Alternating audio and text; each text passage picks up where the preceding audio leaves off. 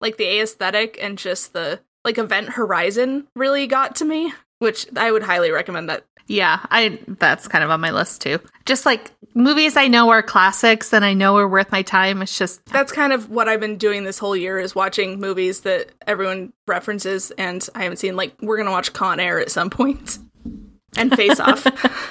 I've definitely seen parts of Con Air. I've also definitely seen parts of Face Off. Yeah, so and I, I want to watch the uh, Nicolas Cage Wicker Man because I've seen the original and it was um weird in that 70s kind of way, 60s, 70s kind of way, but I, I know the Nick Cage one is just gonna be like fucking nuts. Chaos. Just- Yeah. um, that has absolutely nothing to do with the mini as per usual. Welcome to Afternoonified. I also forgot we were doing a mini. I was like, okay, ready, cold open, got it ready to go. Here's my notes, and I'm not doing this episode. Yes. Um Emily's episode. I have a three and a half page Grimm's fairy tale that I have not read. Delightful. I Oh, so fun. It'll be a surprise to us both. yeah, I picked it solely based on the name. Um, although I'm seeing one called Gambling Hansel now, and that sounds like a thing. I'm intrigued. Put that down for our next The mini. Hansel series. Because there's many stories about him. I think that there was just one name. I don't know if it's the same Hansel. I mean, I assume it's like a John or something or a similar thing. I I don't think I have my next episode planned, and um, I'm gonna call it now, so I can't back out. But I'm gonna do a biography of the Grimm brothers, and maybe I'll watch Brothers Grimm. oh, yeah. Oh, that's right, because you've never seen it, even though it's aggressively an Emily Um, movie. It's one of those that I make jokes about all the time, but I've never seen. This one's called The Mother Hole. the what? Are you just I was reading flipping of through. I, it looked like it was called The Mother Hole, but it's H O L L E, so I'm not sure how that's pronounced. Holly. Yeah. Hall. Yeah, I'm not German. I don't can ask my my coworkers who speak fluent German, but that's going to be a weird email. All right, it's in the calendar now. Grim Bros. It's actually just going to be like a book report on the film. Like the opposite of the haunted mansion where I just you know what? I would also accept that. That sounds great. I, I do hope you include a synopsis of the movie because I, I remember going to see it in theaters, but I have not like watched it since then. And I would love to see if I even remember what that one I is went about. through a phase and I think I'm coming out of it because I've been watching a lot of old movies where a lot of the people are dead anyways, but um where I couldn't really watch Heath Ledger movies because it made me sad. Like I'm still kind of in that with uh, Anton Yelchin movies. Fair. Like Odd Thomas slaps, but I can't do it. Yeah. I can't watch Fright Night again for that reason. God, and it's so good It makes too. me sad. Probably gonna cut all that stuff about Rooney and the Princess Diaries, but I, but definitely leave the uh, line in where you're informing the audience that we have spent the last 10 minutes talking about Rooney and well, the yeah, yeah, Princess you have to keep the audience guessing. what were our thoughts? You'll never know. I've definitely made my Find a place um to hold this book because I'm reading from a physical book. It looks like a goddamn Bible, which at this point.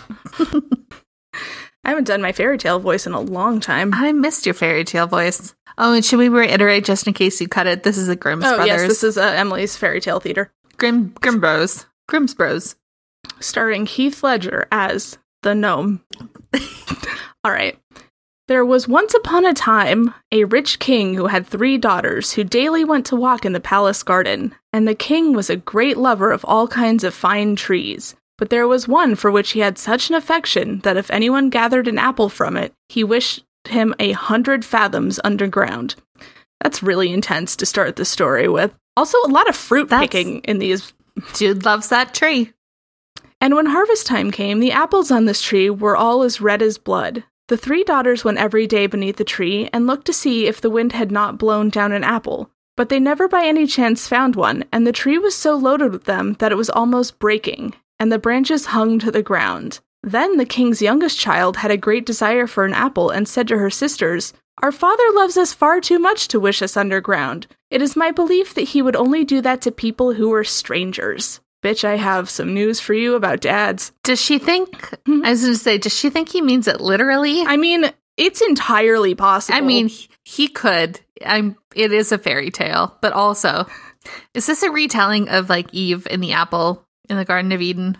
Very, um, very unsubtle allegory. Uh, and while she was speaking, the child plucked off quite a large apple and ran to her sisters, saying, Just taste, my dear little sisters, for never in my life have I tasted anything so delightful. Then the two other sisters also ate some of the apple, after which all three sank deep down into the earth where they could hear no cock crow. oh, Jesus. He did mean it literally. Did I not warn you?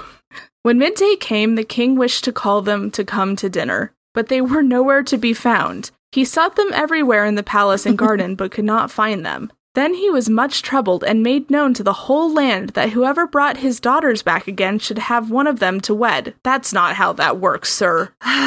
Always with the marrying. Like, can you just give people money? Like monetary rewards are a thing. or just like a hearty handshake. All right. You're king.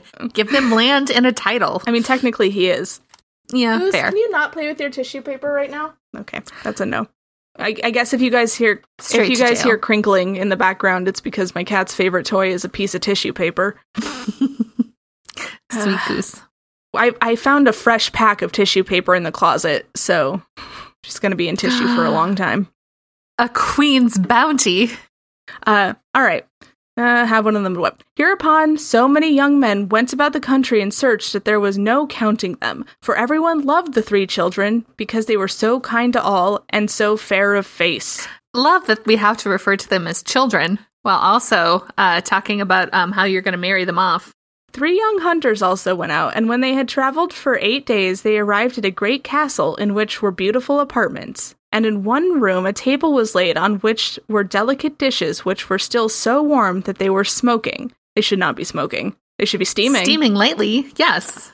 But in the whole of the castle, no human being was either to be seen or heard. They waited there for half a day, and the food still remained warm and smoking. And at length they were so hungry that they sat down and ate, and agreed with each other that they would stay and live in that castle, and that one of them, who should be chosen by casting lots, should remain in the house, and the other two seek the king's daughters. They cast lots, and the lot fell on the eldest. So the next day the two younger went to seek, and the eldest had to stay home. Oh no, he has to stay home in the beautiful castle with all of the food Oh, rats. instead of looking for a teenage girl. That's rough. I don't know what that word means. Hold on. when I say it, it's going to sound like another word, so I want to be able to explain it when I get to it. No? Okay. I cannot wait to hear what this word is. At midday came a small, small mannikin and begged for a piece of bread. Then the hunter took the bread which he had found there and cut a round off of the loaf and was about to give it to him. But while he was giving it to the mannikin, the latter let it fall and asked the hunter to be so good as to give him that piece again. A mannequin is a very small person, and it's spelled M A N I K I N. Oh, I thought it was just mannequin, like the the chopping. Google did think I was a fucking idiot and showed me pictures of mannequins, like people like they put clothes on. The hunter was about to do so and stooped, on which the mannequin took a stick, seized him by the hair, and gave him a good beating. I feel like we veered very far from the original story here. right? we're gonna like we're gonna get to the end and be like, and the princess has never returned. The end. This is like a fucking Tarantino movie. Uh, next day, the second stayed home, and he fared no better. When the two others returned in the evening, the eldest said, Well, how have you got on? Oh, very badly, said he, and then he lamented their misfortune together, but they said nothing about it to the youngest. this is such older sibling energy. That would, as the youngest sibling of three, that would absolutely Just happen. wait. For they did not like him at all, and they always called him Stupid Hans, because he did not exactly belong to the forest. Yeah. On- mhm. Stupid Hans. That's such big brother energy. I bet the middle brother was just doing it to to watch the world burn. Oh yeah. On the third day, the youngest stayed home, and again the little mannequin came and begged for a piece of bread. When the youth gave it to him, he let it fall as before, and asked him to be so good as to give him that piece again. Then said Hans to the little mannequin, What, can you not pick up that piece yourself? If you will not take as much trouble as that for your daily bread, you do not deserve to have it. This is real youngest child energy, too. Oh yep. Sorry. No, can confirm. Then the mannequin grew very angry and said he was to do it, but the hunter would not, and took what the Jesus Christ. okay. Uh, then the mannequin grew very angry and said he was to do it, but the hunter would not, and took my dear mannequin and gave him a thorough beating. Jesus. Why is there so much just beating and fruit stealing in general? Um, then the mannequin screamed terribly and cried, Stop, stop, and let me go, and I will tell you where the king's daughters are. Oh, there they are. Okay. oh, oh, we're back to the beginning. When Hans heard that, he left off beating him, and the mannequin told him that he was a gnome and that there were more than a thousand like him, and that if he would go with him, he would show him where the king's daughters were. Then he showed him a deep well, but there was no water in it. And the little man said he knew well that the companions Hans had with him did not intend to deal honorably with him. Therefore, if he wished to deliver the king's children, he must do it alone. Actually, it never said that these guys were brothers, but it just said they were three woodsmen or young hunters. Oh, Sorry, Oh, fair. young hunters. I just assumed they were brothers because, yeah. When you start talking about like oldest and youngest, you just kind of assume.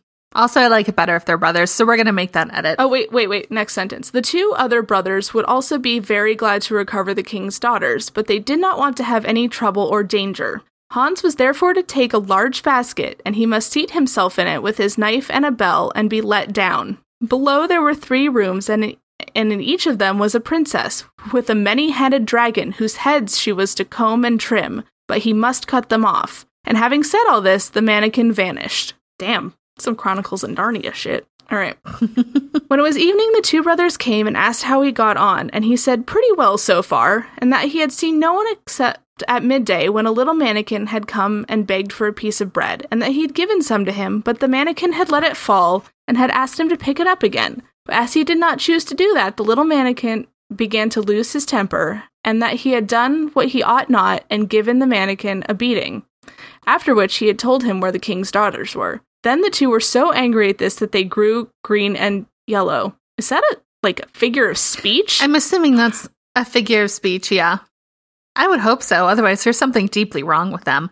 They might want to go to a gnome doctor. Uh, next morning, they went to the well together and drew lots who should first. First, wow, who should fart. this is taking a very weird turn.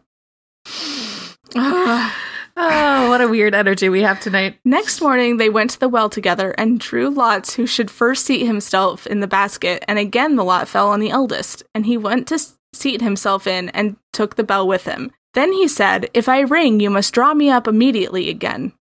When he had gone down for a short distance, he rang, and they at once drew him up again. Then the second seated himself in the basket, but he did just the same as the first. And then it was the turn of the youngest, but he let himself be lowered quite to the bottom. When he had got out of the basket, he took his knife and went and stood outside the first door and listened and heard the dragon snoring loudly. He opened the door slowly, and one of the princesses was sitting there and had nine dragons' heads lying upon her lap and was combing them.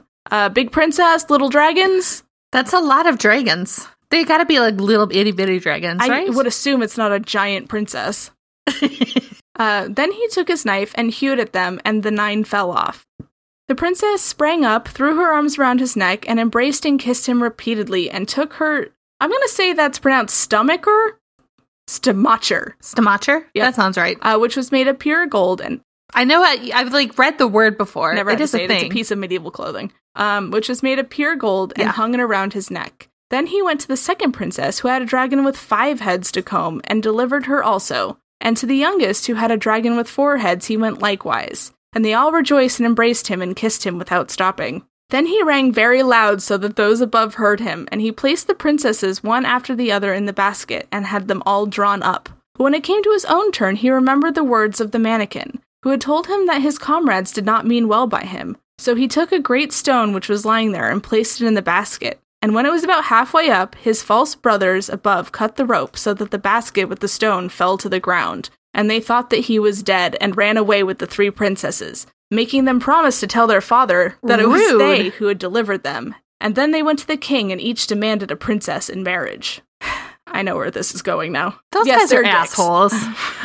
In the meantime, the youngest hunter was wandering about the three chambers in great trouble, fully expecting to have to have to end his days there, when he saw hanging on the wall a flute. What the fuck? Then he said, "Why do you hang there with no one t- Why do you hang there? No one can be merry here. I love that his first in I know it's a fairy tale, but like why is it your first instinct when you see an inanimate object is to talk to it? I guess he's been there probably alone for a while and just has gone crazy. But uh, he looked at the dragon's heads likewise and said, "You too cannot help me now." He walked backwards and forwards forwards for such a long time that he made the surface of the ground quite smooth. But at last the but at last other thoughts came to his mind, and he took the flute from the wall and played a few notes on it. And suddenly a number of gnomes appeared. And with each note, and with every note that he sounded, one more came. Then he played until the room was entirely filled. They all asked what he desired, and so he said he wished to get above ground back to daylight on which they seized him by every hair that grew on his head, and thus they flew with him onto the earth again. I'm sorry, this just took a very magical turn of events. Where's this Disney movie?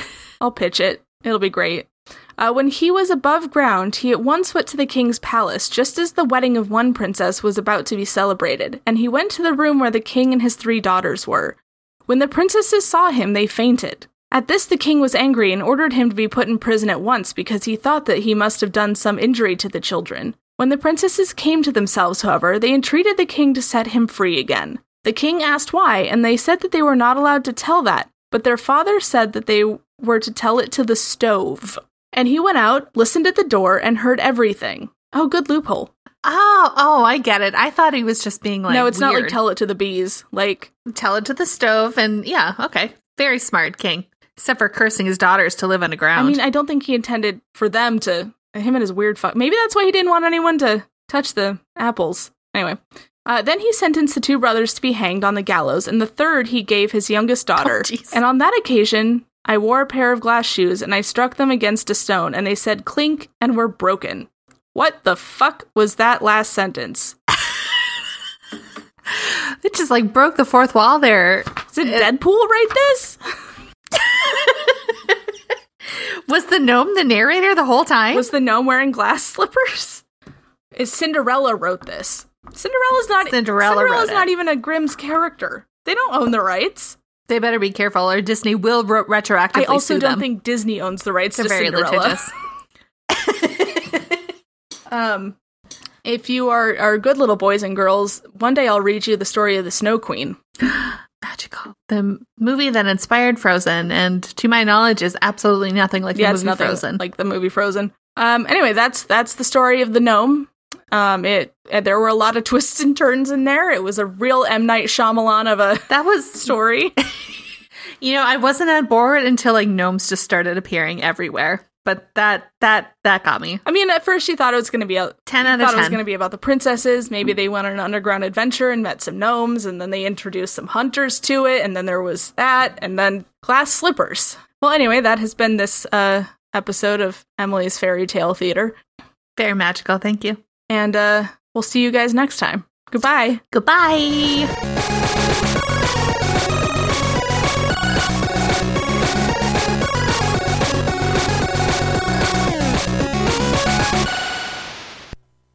For more podcasts like the one you just listened to, go to SoBelowMedia.com. This, this is as above, so below.